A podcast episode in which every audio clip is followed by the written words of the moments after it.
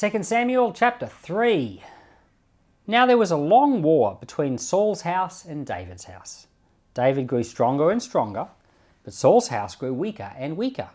Sons were born to David in Hebron. His firstborn was Amnon of Ahinoam the Jezreelitess, and his second Chileab of Abigail the wife of Nabal the Carmelite, and the third Absalom the son of Maacah the daughter of Talmai king of Geshur, and the fourth Adonijah the son of Haggith, and the fifth Shephatiah the son of Abital, and the sixth Ithream of Eglah, David's wife.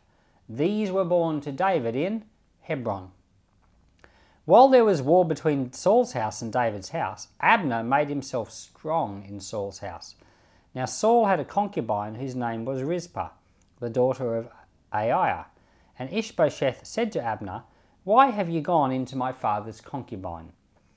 Then Abner was very angry about Ishbosheth's words and said, Am I a dog's head that belongs to Judah?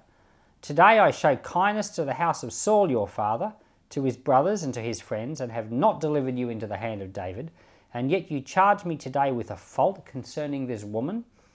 God do so to Abner, and more also, if, as Yahweh has sworn to David, I don't do even so to him, to transfer the kingdom from Saul's house and to set up David's throne over Israel and over Judah, from Dan even to Beersheba. He could not answer Abner another word because he was afraid of him. Abner sent messengers to David on his behalf, saying, Whose is the land? And saying, Make your alliance with me, and behold, my hand will be with you to bring all Israel around to you. He said, Good, I will make a treaty with you, but one thing I require of you, that is, you will not see my face unless you bring Michal, Saul's daughter, when you come to see my face. David sent messengers to Ishbosheth, Saul's son, saying, Deliver to me my wife Michal, whom I have was given to marry for one hundred foreskins of the Philistines. Ishbosheth sent and took her from her husband, even from Paltiel the son of Laish. Her husband went with her, weeping as he went, and followed her to Bahurim. Then Abner said to him, Go, return. And he returned. Abner had communication with the elders of Israel, saying, In times past you sought for David to be king over you. Now then do it. For Yahweh has spoken of David, saying, By the hand of my servant David I will save my people Israel out of the hand of the Philistines and out of all their enemies. Abner also spoke in the ears of Benjamin, and Abner went also to speak in the ears of David in Hebron all that seemed good to Israel and to the whole house of Benjamin. So Abner came to David to Hebron, and twenty men with him. David made Abner and the men who were with him a feast. Abner said to David, I will arise and go, and I will gather all Israel to my lord the king, that they may make a covenant with you, and that you may reign over all that your soul desires. David sent Abner away, and he went in peace. Behold, David's servants and Joab came from a raid, and brought in a great plunder with them. But Abner was not with David in Hebron, for he had sent him away, and he had gone in peace. When Joab and all the army who was with him had come, they told Joab, Abner the son of Ner came to be king, came to the king, and he has sent him away and has gone in peace. Then Joab came to the king and said, What have you done? Behold, Abner came to you. Why is it that you have sent him away, and he is already gone? You know Abner the son of Ner. He came to deceive you, and to know your going out and your coming in, and to know all that you do. When Joab had come out from David, he sent messengers after Abner, and they brought him back from the well of Sirah, but David didn't know it. When Abner was returned to Hebron, Joab took him aside to the middle of the gate to speak with him quietly, and struck him there in the body, so that he died, for the blood of Asahel his brother. Afterward, when David heard it, he said, I and my kingdom are guiltless before Yahweh forever of the blood of Abner the son of Ner. Let it fall on the head of Joab and on his father's house. Let there not fail from the house of Joab one who has a discharge, or one who is a leper, or one who leans on a staff, or who falls by the sword, or who lacks bread. So Joab and Abishai his brother killed Abner, because he had killed their brother Asahel at Gibeon in the battle. David said to Joab and to all the people who were with him, Tear your clothes and clothe yourself with sackcloth and mourn in front of Abner. King David followed the bier. They buried Abner in Hebron, and the king lifted up his voice and wept at Abner's grave, and all the people wept. The king lamented for Abner and said, Should Abner die as a fool dies? Your hands were not bound, and your feet weren't put into fetters. As a man falls before the children of iniquity, so you fell. All the people wept again over him. All the people came to urge David to eat bread while it was yet day. But David swore, saying, God do so to me, and more if I taste bread or anything else until the sun goes down. All the people took notice of it, and it pleased them. Whatever the king did pleased all the people. So all the people and all Israel understood that day that it was not of the king to kill Abner, the son of Ner. The king said to his servants, Don't you know that a prince and a great man has fallen today in Israel? I am weak today, though anointed king. These men, the sons of Zeruiah, are too hard for me.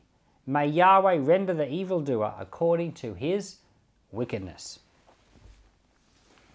So there's now a, a, bit of a civil war going on between the north Israel with King Ishbosheth, and the south, David, king of Judah. And um, this is, was more of a Cold War because there's not, not any great battles recorded. There was that little mini battle in the last chapter where about 379 people died, which sounds like a lot to us, but that's a mini battle compared to so many of the battles in the Bible. But now, for these few years, there's this like little kind of a Cold War. There's an animosity there but no one's outright attacking each other. And um, the chapter starts out by listing all the sons that were born to David in Hebron, and it lists six boys. And along with discovering the names of these boys, we find out that David has four more wives. So we knew he had two when he went to Hebron, but now we find out he's got six wives, and much later we're going to find out he had 22 in total in this chapter, he gets one of his previous wives, Michal, he gets her back. So now we know at this point he has at least seven wives, which is definitely not ideal. And we can see later in David's life why he has so many family problems. And one of the reasons is complicating the situation by having more than one wife. And it lists all of his sons. And when we get to 2 Samuel and, and into the book of 1 Kings, we're going to see what happens with some of these sons and we see how uh, all sorts of crazy stuff happens. But there's a few boys here. This is the only place we find out their names, and um, we don't know anything more about them. We we'll talk more about that later on. And um, but something interesting happens in the Northern Kingdom. King Ishbosheth, he um, accuses Abner. Now Abner's the general of the army there. He accuses Abner of sleeping with his father's concubine. So a concubine for a king is kind of like a wife you have that's not your wife. I guess you could, um, I guess it's, uh, there's no real modern equivalent. It's not like a mistress because a mistress is kind of like an unofficial wife. But a concubine was more like a, I guess, a, a female slave, but for the purposes of sex. Um, but um, anyway, these concubines are clearly not a godly thing or a, a, thing that God approves of, and clearly not a thing for today, but it was a thing that kings had. Kings used to have these concubines, and uh, sometimes other people had them as well. And so Saul obviously had at least one concubine. And um, Ishbosheth, uh, he accuses Abner of sleeping with his father's concubine. Now, this is a terrible, terrible accusation. You might think in today, well, whoop-de-doo, who cares? But this is, the concubine was the possession of the king. These women belonged to the king. They thought about women very differently. These women were the king's possessions. So for you to take a king's concubine and sleep with her was, was seen in a lot of different ways. One of the ways it was seen was treasonous. Another one was seen was um, another way that it was seen was almost like you were claiming to be the king yourself. And later on in the book of Kings, one of David's sons, when he tries to kick David off the throne, he goes and sleeps with David's concubines as a deliberate act of saying to all Israel, I am the king. We'll talk about that when we get to it, but you can see how this is in the minds of the people that lived there at the time, this was a super serious thing.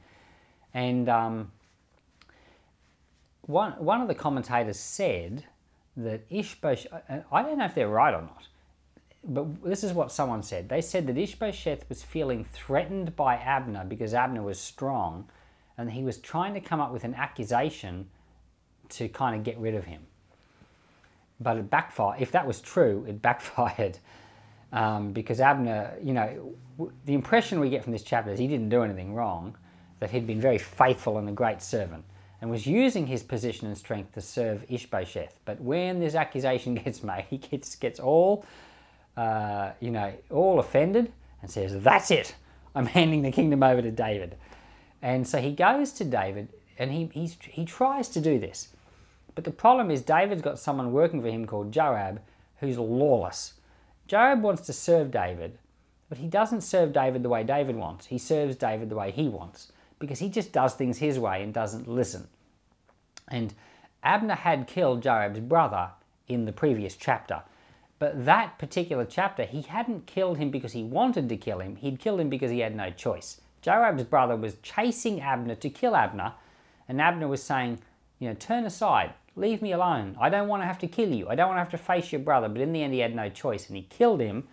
So now Joab has, and that was in a battle was in the context of fighting, but now Joab wants to get revenge for his brother and kills him out of a battle. So in other words, it's, it's what happened before in the battle was in the context of war, but what Joab does, does is, in the, is, is basically murder. And you know that, that we can send soldiers off to war, and as part of uh, fulfilling their duties in war, they might have to kill, but they're not jailed for that. They're not in prison for that. That's part of their duty. They're actually expected to do that in the course of war. And even when we were discussing the Ten Commandments in Exodus chapter 20, we explained the difference between the commandment that said, You shalt not kill, and um, but what it really meant was, You shalt not murder. Because there, there were occasions when people killed, but it wasn't murder. And uh, like if you accidentally kill someone, um, in a car crash or something, you've killed them, but you haven't murdered them. So there, there are differences.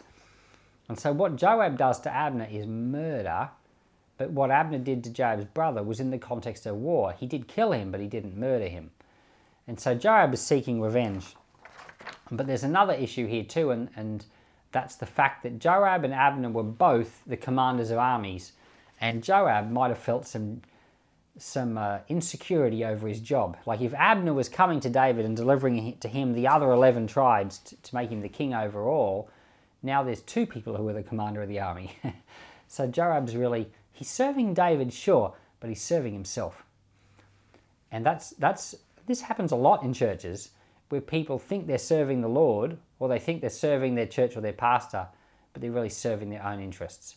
You know, there may be people who are who are wanting to be on the worship band, but it's not, a, it's not worshipful at all.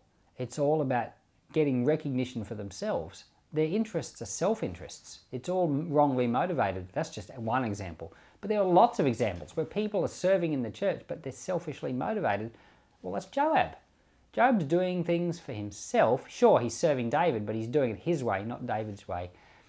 If you're going to serve the Lord, if you're going to serve in your church, you need to have a big heart towards your pastor and a big heart towards those over you and a big heart towards the Lord. If your pastor says to you, I'd like things done a certain way and you disagree, well, what are you going to do? Is it going to be what you want? Or is it, oh, are you really serving them or are you really serving yourself? I've had this happen so many times you can't believe where you give people instructions and they don't do what you say. And sometimes, sure, I you realise well maybe they just didn't remember, or or maybe uh, they just they just forgot, or maybe they didn't understand, or you know that happens a lot too. And and I understand because sometimes I've been given instructions and I've messed it up, and I, di- I didn't want to mess it up, but uh, sometimes it's not. Sometimes people just want to do it their own way too. So make sure you, you don't let that nasty little thing get into your heart. So after this happens, David wants to make it really clear to the people of Israel that he is not supporting this murder of Abner. So he laments Abner. He gives him an honorable, honorable burial. you know, he, he fasts and he won't eat food and all of this type of stuff. And it says there that all Israel knew that he was not responsible, and it says everything that the king did pleased them all. And um, it's just like Jesus Christ to us, you know, and everything the Lord does is so pleasing to us. And I'm so grateful for Jesus Christ. He's so wise. He's the all wise God, the Bible says. And in him is all things. And there's nothing that, the Lord does that's wrong or inappropriate. If there's anything that the Lord ever does that you don't understand, seek it out. Seek to understand why, because in doing so, you'll come into a revelation of God Himself. So, Lord, I thank you that there are, hidden truths here in these Old Testament passages for us. I thank you there's picture, the picture of Christ here in these Old Testament passages for us. I thank you that all of Scripture is for us. Lord, you've given us such riches. Lord, you're so wonderful. And today we praise the name of the Lord. Strengthen us. Bring us into that place of knowing Christ. And Lord, in the same way, all of David's enemies were defeated. Lord, let all of your enemies be defeated too. Lord, let the church be victorious and strong, and let the gospel have power. We declare it in Jesus' name. Amen.